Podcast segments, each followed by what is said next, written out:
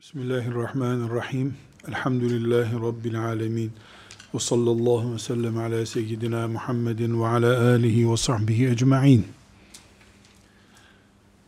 Şu üzerinde yaşadığımız dünya kendisi dönerken bizim de başımızı döndürmek ve aklımızı başımızdan çıkarmak durumuna getirdi bizi. Müslümanlar olarak minik evlerimizde, küçük dünyalarımızda, yaşadığımız ülkelerde, yaşadığımız coğrafyanın bütününde boğulmak üzere olduğumuzu zannediyoruz.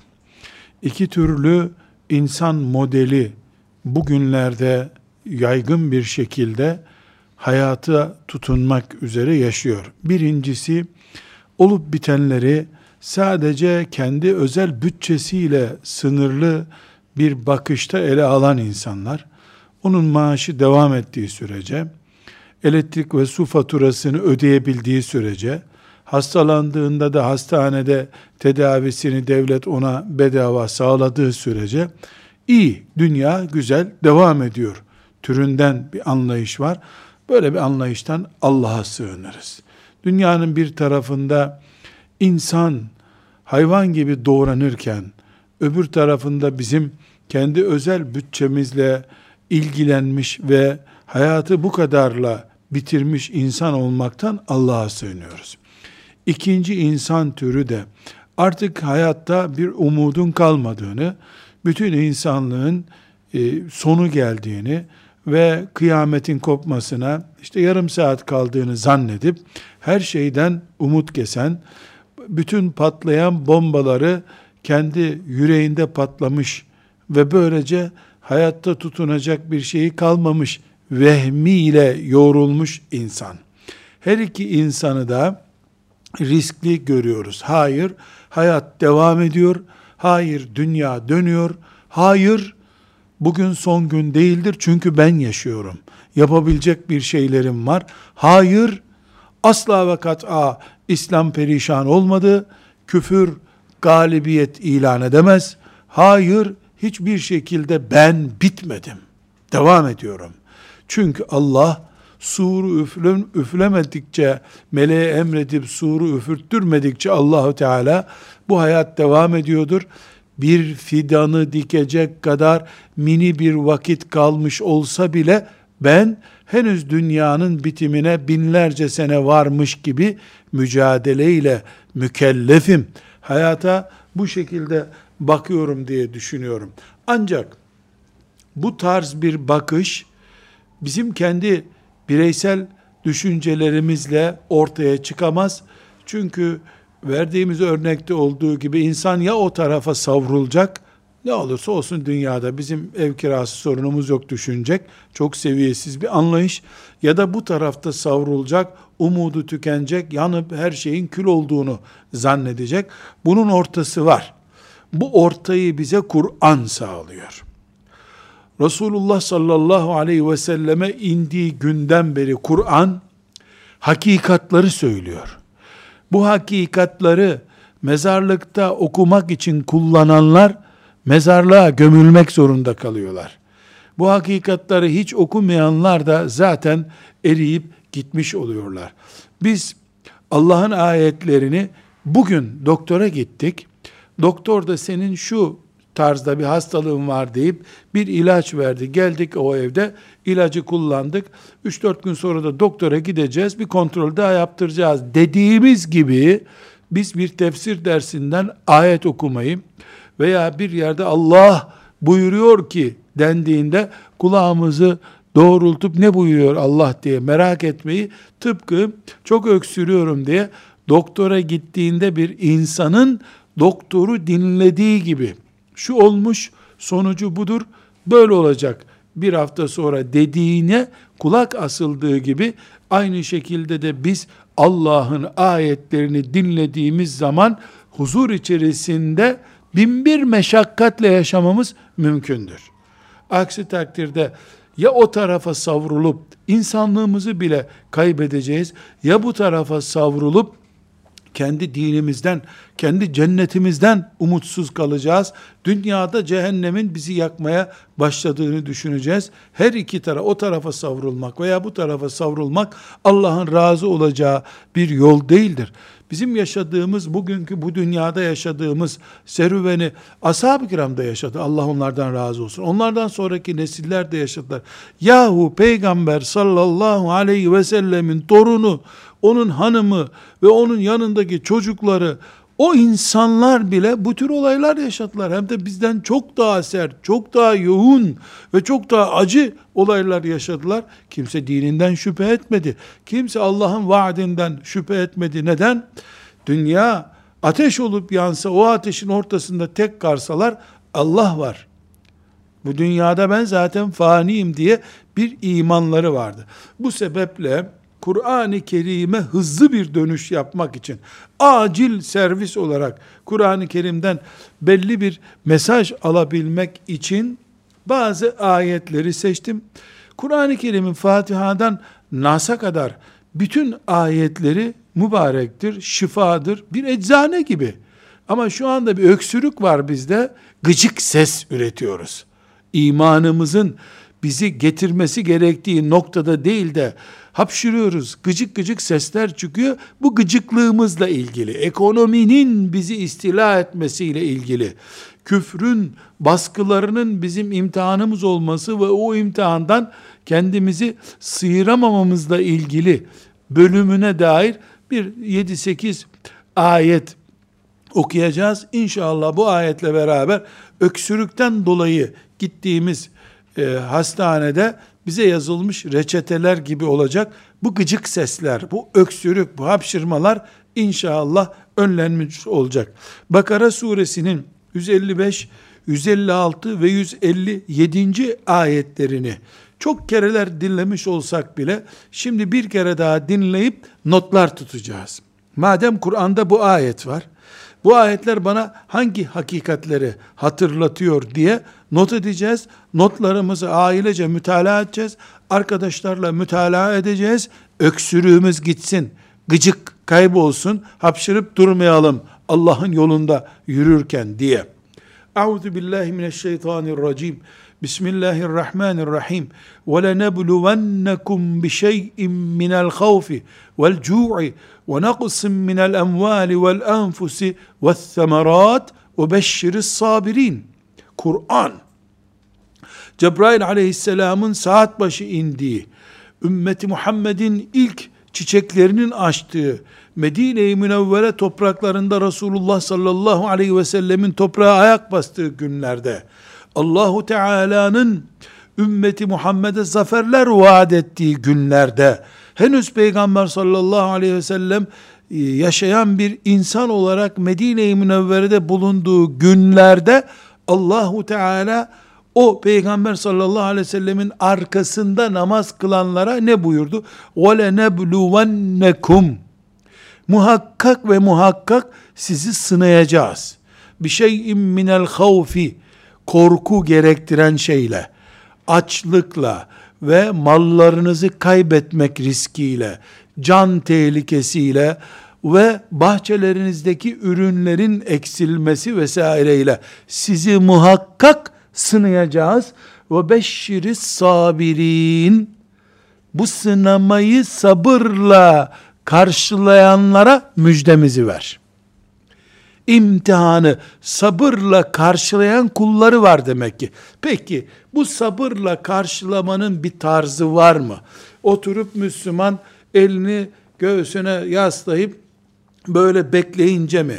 Lanet olsun bize zulmeden kafirlere deyince mi? Nasıl olacak Müslümanın kimliği?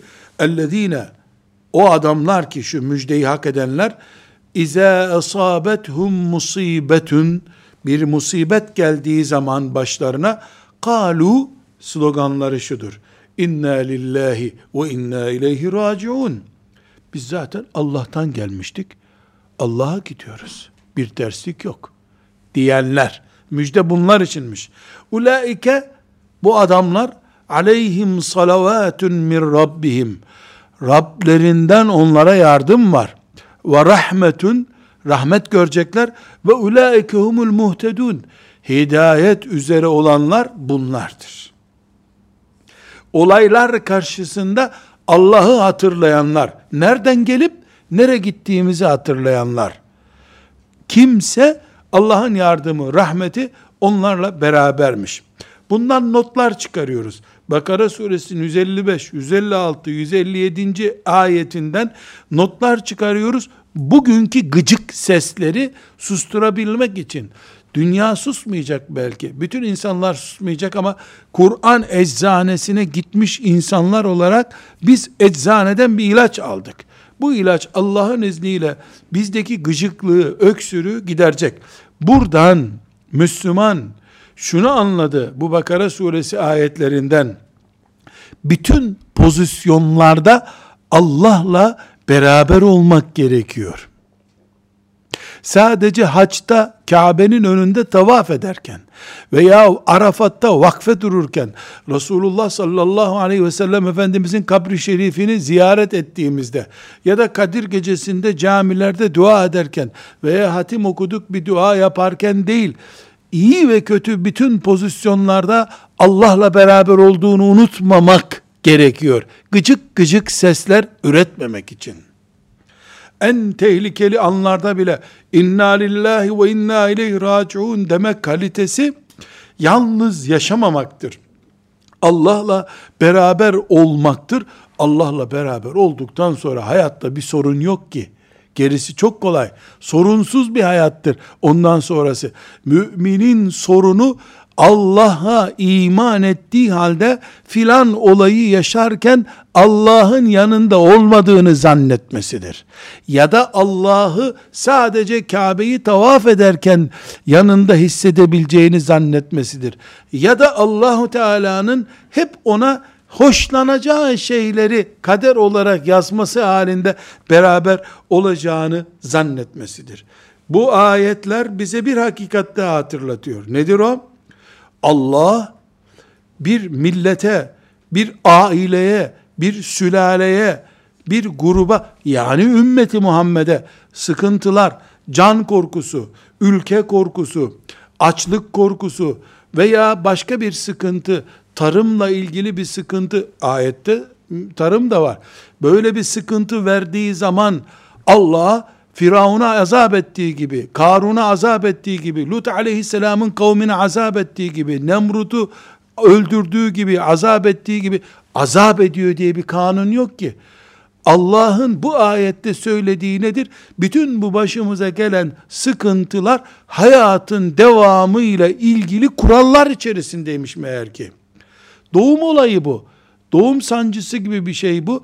Müslüman Allah'ın kaderiyle ortaya çıkan olayları tamamıyla Allah'ın azabı diye yorumladığında hayata yanlış bakmış olur. Azap değil, Allah'ın kaderi. Bu kader imtihan içinde olabilir, başka bir Müslüman içinde olabilir, başka bir sebep içinde olabilir. Bir başka şey daha anlıyoruz bu ayetlerden. Nedir o? Demek ki biz Müslüman bir insan olarak herhangi bir ayete bakarken ayet apaçık gözümüzde bir şey gösteriyorsa yanlış düşünebilir miyiz? Şimdi bu ayetler ashab-ı kirama hitap ediyor. Bedir'den mücahit olarak Medine'ye gelmiş kimseler bunlar. Resulullah sallallahu aleyhi ve sellemle sabah namazını kılmışlar. Sonra bu ayetler inmiş ya da öğle namazını kılmışlar bu ayetler inmiş. Allahu Teala'ya imanlarına Allah şahit. Peygamberi canlarım, dostlarım diyor. Ebu Bekir bu ayeti dinledi. Ve lenebluvennekum sizi sınayacağız. Korku, açlık, ölüm, bahçede kıtlık vereceğiz size diyor Allah. Siz dediği Ebu Bekir'dir, Ömer'dir, Ali'dir. Radıyallahu anhum o toplumdaki münafıklara ayet ey münafıklar size böyle böyle korkular vereceğiz demiyor Allah. Siz ey Kur'an'a iman edenler böyle imtihanlara gireceksiniz buyuruyor. Açık bir şekilde ne anlıyoruz bundan? Allah'ın imtihanlarında herhangi bir ayrım yok. Peygamber ayrılmamış ki bu imtihandan. sallallahu aleyhi ve sellem. Bugün Müslümanlar dertler çektiğini düşünüyorlar. Peki Resulullah sallallahu aleyhi ve sellem dert çekmedi mi? Çile çekmedi mi? Torununun şehit edileceğini, hunharca öldürüleceğini bilmiyor muydu? Biliyordu. O torununun o eziyeti çekeceğini, kendi damadının şehit edileceğini bilmiyor muydu? Demek ki bir ayrım yok Allah'ın kanununda. E zaten bu iman eksikliğinden kaynaklanmıyor. Hayatı mümin olarak yaşamaktan kaynaklanıyor. Burada herhangi bir şekilde Müslüman kendisini bir farklı mesela Türkiye'de yaşadığı için herhalde böyle bir sıkıntı çekmez. Hep Suriyeliler bu sıkıntıyı çeker. Zannedecek kadar düşük seviyede göremez Müslüman. Görürse Kur'an'ı tanımamış olur. Bu imtihanlar bir azap çeşidi değil. Bu imtihanlar kötü insanlara mahsus ya da belli insanlar bu imtihana uğramazlar. Sıkıntı çekmezler. Zannetmek yanlış. Bir başka husus demek ki musibetler geldiğinde Allah'a sığınan insanlar istiyor Allah. Şeytanın ve şeytana hizmet edenlerin vesvesesine e, kol kanat gerenler bu musibetleri mağlup bitirirler. Evet, biz Allah'tan bir bela gelsin de sevabımız artsın gibi bir dua yapamayız. Böyle bir beklenti içinde olamayız. Zira Allah'tan bir bela beklemek caiz değildir. Biz huzur isteriz, afiyet isteriz, gelene dayanacak dirayet gösteririz. Bela istemek değil bizimki. Gelince de şeytanın avuçlarında oyuncak olmaya razı olmayız. İnna lillahi ve inna ileyhi raciun bu kalitenin adıdır. Razıyız Rabbimizden gelene ama şeytana oyuncak olmaya razı değiliz. Bir başka şey daha öğreniyoruz. Demek ki bu tür belalar, musibetler, imtihanlar geldiğinde Allahu Teala azap etmediği gibi, muhakkak bir azap olması gerekmediği gibi Allah'ın kızdığı, lanet ettiği kullar olmayı da gerektirmiyor. Herhangi bir şekilde bu da gerekmiyor. Yani Allah kızdı da mı Peygamber sallallahu aleyhi ve sellem bir sürü imtihanlar yaşadı? Darıldı mı ona Allahu Teala bir günde Taif'te taşlandı? Hayır. Ne darıldı ki? Ömer radıyallahu anh Allah'ın gazap ettiği bir kulu muydu? Resulullah sallallahu aleyhi ve sellemin mihrabında namaz kıldırılırken bıçaklandı, şehit edildi. Allah'ın imtihanları, kulları kötü durumda olduğu için olmuyor ki. Kul oldukları için. Kullar Allah'tan cennet istedikleri için, cennete gidilen güzergahta da Böyle yatırımlar yapıldığı için kullar imtihana e, karşı duruyorlar, imtihanla yüzleşiyorlar. Bir başka hakikat daha bu ayetler sebebiyle öğreniyoruz. Bu çok önemli bir nokta. Hepsi önemli ama bu çok önemli. Allah'ın imtihan dediği şey ve lenebluvennekum bi şeyin dediği şey sadece açlık, kıtlık, ölüm, tehdit, kavga, gürüldü, bahçelerin kuruması bunlar değildir. Tam aksine Enbiya suresinin 35. ayetine bakıyoruz ki bunları tam ters taraftan seyrettirmek de Allah'ın bir imtihanıymış. İmtihan hem üzücü hem mutlu edici şeylerle yapılıyor. Kullu nefsin zâikatul mevt. 35. ayeti Enbiya suresinin Kullu nefsin zâikatul mevt. Her canlı ölümü tatacak. Ve neblukum bişşerri vel hayri fitne ve ileyna turcaun. Ölümcülsünüz bu dünyada. Kullu nefsin zâikatul mevt. Tabutların üstünde yazıyor. Ölümcül herkes bu dünyada ama ve neblukum bişşerri vel hayri fitne. Mutlu ve üzücü şeylerle sizi imtihan edeceğiz. Ve ileyna turcaun sonunda bize geleceksiniz.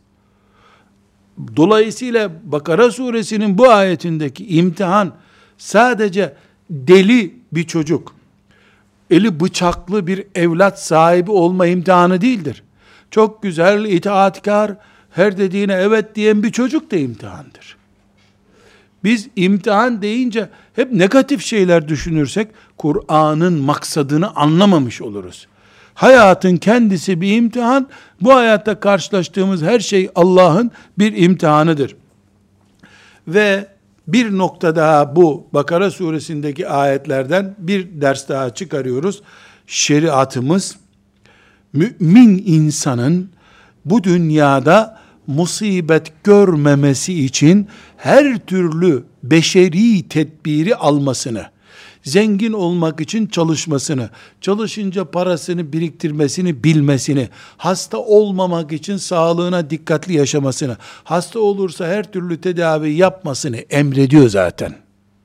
Buna rağmen insan olarak, beşerden biri olarak yaptığım bütün çalışmalara rağmen, tedbire rağmen ortaya çıkınca Allah'tan gelen bir musibet inna lillahi ve inna ileyhi raciun parolamızdır bizim o zaman. Yoksa yan gelip yatan ihmalkar, tembel, huysuz, geçimsiz, sosyalliği olmayan, kendi başına her şeyi yapan parazit bir insan inna lillahi ve inna ileyhi raciun diyerek Allah'ın kaderine teslim olmuşluğunu göstermiyor. Evet, bu ayet grubundan bu dersleri çıkardık. Birinci grup ayetler bunlardı. Bunlardan Rabbimizin rahmeti ile gıcığımızı ve öksürüğümüzü giderecek bir tedavi olacağız inşallah. Bu ayetleri üç kere okuyup bir suyun içine üfleyerek içersen gıcığın gider demiyorum. Böyle bir tedavi sistemi demiyorum. Beyinlerimizde sorun var. Bu gıcık beyinden geliyor. Bu beşeri sistemler, bu sekülerist anlayış, bu Allah'tan başka yerlerden çare arama hastalıkları beyinlerimizde sorunlar üretti. Bu sorunlara karşı bir izinlahi teala bir zaman içerisinde geniş bir yayılmış zaman içinde tedavi oluşacak, oluşturacak diyoruz bi fadlillahi teala. İkinci ayetlerimiz El-A'raf suresinin 201 ve 202. ayetleri. Şimdi onları dinliyoruz ve bizi bir büyük hakikat grubuyla daha bu ayetler inşallah karşılaştıracak. Euzu billahi mineşşeytanirracim. Bismillahirrahmanirrahim. İnnellezîne ittakav İza messehum taifun mineşşeytani tezekkeru fe izâ hum mubsirûn. Ve ihvanuhum yemuddunuhum fil gayyi thumme la yuqsirun. Sadakallahul azim. İnnellezîne ettekav. Müttaki kullar, müttaki kullar. Kimdir müttakiler? Bu haramdır diye Allah'ın çizgilerine, hududuna dikkat ederek yaşayan kullar. İnnellezîne ettekav. Yani normal Müslümanlar değil. Normal Müslüman, bir de üstüne takva farkı var. Müttaki Müslüman. İnnellezîne ettekav. Takva müminler. İzâ messehum taifun mineşşeytani. Şeytandan bir saldırıya, bir vesveseye uğradıklarında, kim uğradığında? Müttaki müminler. Tezekkeru, akıllarını başlarına alırlar. Fe izâhum mubsirun ve işin gerçeğini anlarlar. Ve ihvanuhum şeytanın arkadaşları olanlar varsa o şeytanın arkadaşları kimler? Müttaki olmayanlar. Yani Allah korkusu taşımayanlar yemuddunhum fil gayyi. Onlarsa işi daha derinlemesine götürürler. Sümme la yukusirun bir daha da ayıkmazlar. Ayeti tekrar okuyalım. Müttaki Müslümana şeytan taarruzda bulunup da hafif onu yolundan saptırdığında hemen müminler Müttaki müminler akıllarını başlarına alırlar ve yola gelirler. Şeytanın yolundan gidenler ise şeytan onlara saldırdıkça biraz daha derinleşirler o sapıklıklarında ve bir daha geri de gelemezler. El-A'raf suresinin 201 ve 202. ayeti. Şimdi buradan ne çıkarıyoruz? Çok büyük bir gerçek çıkarıyoruz. Şu dünyada yanlış iş yapmak, hatalı işler yapmak, yer yer mümine yakışmayacak işleri yapmak, günahkar, facir, şarapçı, banka kapısından çıkmayanların işidir. Hacı efendiler, bir tarikata mensup olanlar veya bir hoca efendinin derslerini takip edenler asla böyle bir şey yapmazlar. Deyince bu ayet karşımızda duruyor. Niye? İnnellezîne tekav takva üzere yaşayan müminlere şeytan bir saldırı yaptığında hafif bir şok geçirdiğinde o mümin derken ayet hacı efendi bir tarikata mensup veya filanca özellikleri olan iyi bir adam, iyi bir hoca, iyi bir alim bunlardan söz ediyor ayet. Bunlar da demek ki ara sıra pot kırarlar, yanlış yaparlar. Ama diğer takva olmayanlarla farkları neymiş demek ki? Bir beş saat geçince ya Allah bu bataklığa ben nasıl düştüm derler. Bu şeytanın saldırısıydı derler. Hata ederler, hatayı sistematik hale getirmezler. Hata onların hayat tarzı haline gelmez.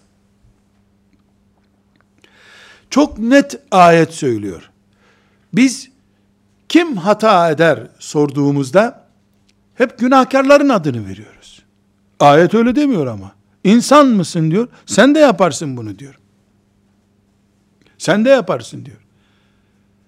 Ama müttaki müminin farkı nedir? Rabbim affet beni. Ben yeni anladım bu işin hata olduğunu demektir.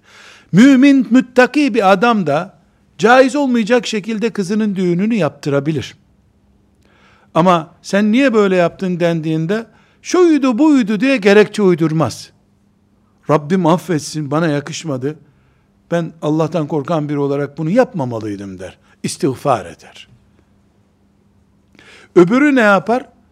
Şuydu buydu derken sanki öyle düğün yapması daha sevaplıymış gibi mazeretler uydurur. Kökleşir. Yemuddûnehum fil gay. Bataklığına batırır durur onları şeytan günahları kılıflandırırlar. Gerekçeleri günahından daha ağır hale gelir bu sefer. Birinci hakikat bu ayet bize ne öğretiyor? Müttaki insan Allah korkusuyla yaşıyor. E geçen hafta bir hata yaptı. Olur insan. İnsan. Bu değil kıyameti koparan. Hangisidir kıyameti koparan? Onu norm hale getirmektir. Bir gün sabah namazı mümin de kaçırır. Müttaki de kaçırır. Ama o gün hastanelik olur üzüntüsünden. Bugün ne yaptık sabah namazı kaçırdık der. Ne yapalım akşam çok yorgundum zaten toplantıdaydık demez. İnnellezîne ettekav izâ messehum taifun mine şeytan. Şeytandan bir proje gelip onu böyle yapıştırıp ezerse Allah buyuruyor. Böyle teğet geçen bir şey değil. Birinci hakikat bu. İki, ne buyurdu Allah burada? İnsan, şeytanın saldırılarına karşı sürekli uyanık olmak zorundadır. En takva adamsan bile. Mekke'de haccı efendi olunca şeytandan güvende zannettiğin an tuzağa düştün zaten. Burada bir hakikat var.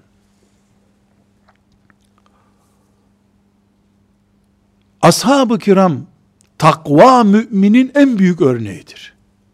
Onlardan daha takva olmak eh iyi bir hayal. Takvalıkta bir taneler. Bu ayet onlara hitap ediyor ama. Demek onlardan da beşerin yapabileceği hatalardan bir hata her an sudur edebilir. Etti de nitekim. Sonra ne ettiler ama? Sonra ne yaptılar? Geldiler peygamberin mescidinde aleyhissalatü vesselam, oturdular, direğe bağladılar kendilerini. Ya Allah beni affeder, ya bu direkten çözmem kendimi dediler. Avukat tutup, tutuklanmadan, hapse girmeden bu olayı atlatalım demediler. Kendilerini getirip direğe bağladılar. Çocuklarını çağırdılar, bağla beni buraya dediler. Çözemeyeceği yerden de arkadan da düğümlettirdiler. Ya Allah beni affeder ya bu direkte ölür giderim ben dediler. Ki bunun gibi ne örnekler var. Bu işte ayetin anlattığı. El-A'raf suresinin 201-202. ayetin anlattığı budur.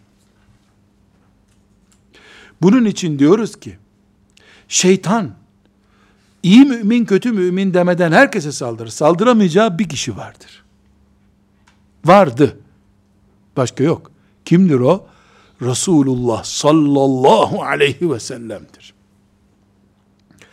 Ona saldırması mümkün değildi. Masumdu. Allah onu koruyordu çünkü. Onun dışında ashab-ı kiram dahil hiç kimse bu saldırılara karşı garantili değildir.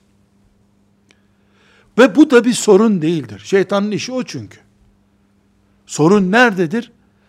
Bu saldırılara karşı saldırı kolik olmaktır. Artık saldırılar bir etkili. Yani kronik hale gelmiş, saldırısından zevk alıyor. Eroin gibi. Uyuşturucu gibi. İlk aldığında sersem oluyorsun, ne oldu bana diyorsun, tiryakisi oluyorsun sonra. Risk burada, afet burada. Yoksa mümin herhangi bir şekilde garantide değil zaten. Ama kafirle, günahkarla, müttaki olmayanla farkı nedir? Müttaki mümin herhangi bir saldırı anında o saldırının adamı olmaz hiçbir zaman.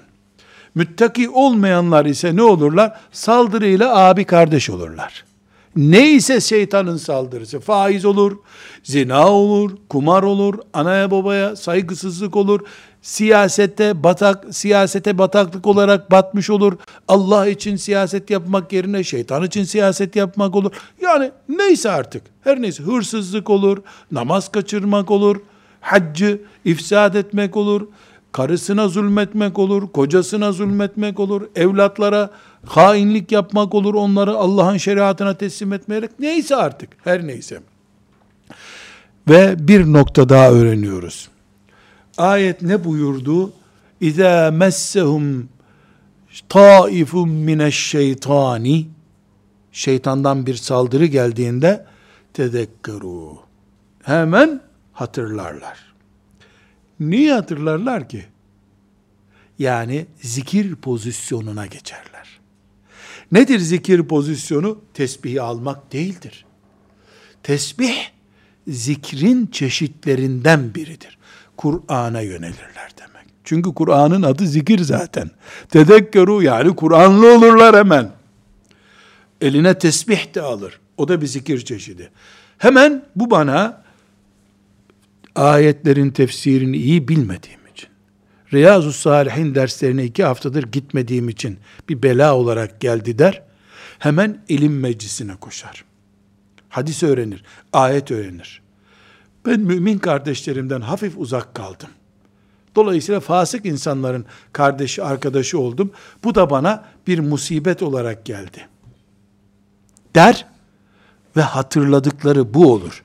Yoksa oturup biz askerdeyken şöyle yapmıştık diye bunu hatırlamanın bir anlamı yok ki. Hatırladıkça batıyorsun zaten. Hatırlaman sıyrılmanı beraberinde getirdiği zaman iyi bir hatırlama söz konusu olmuş olacak.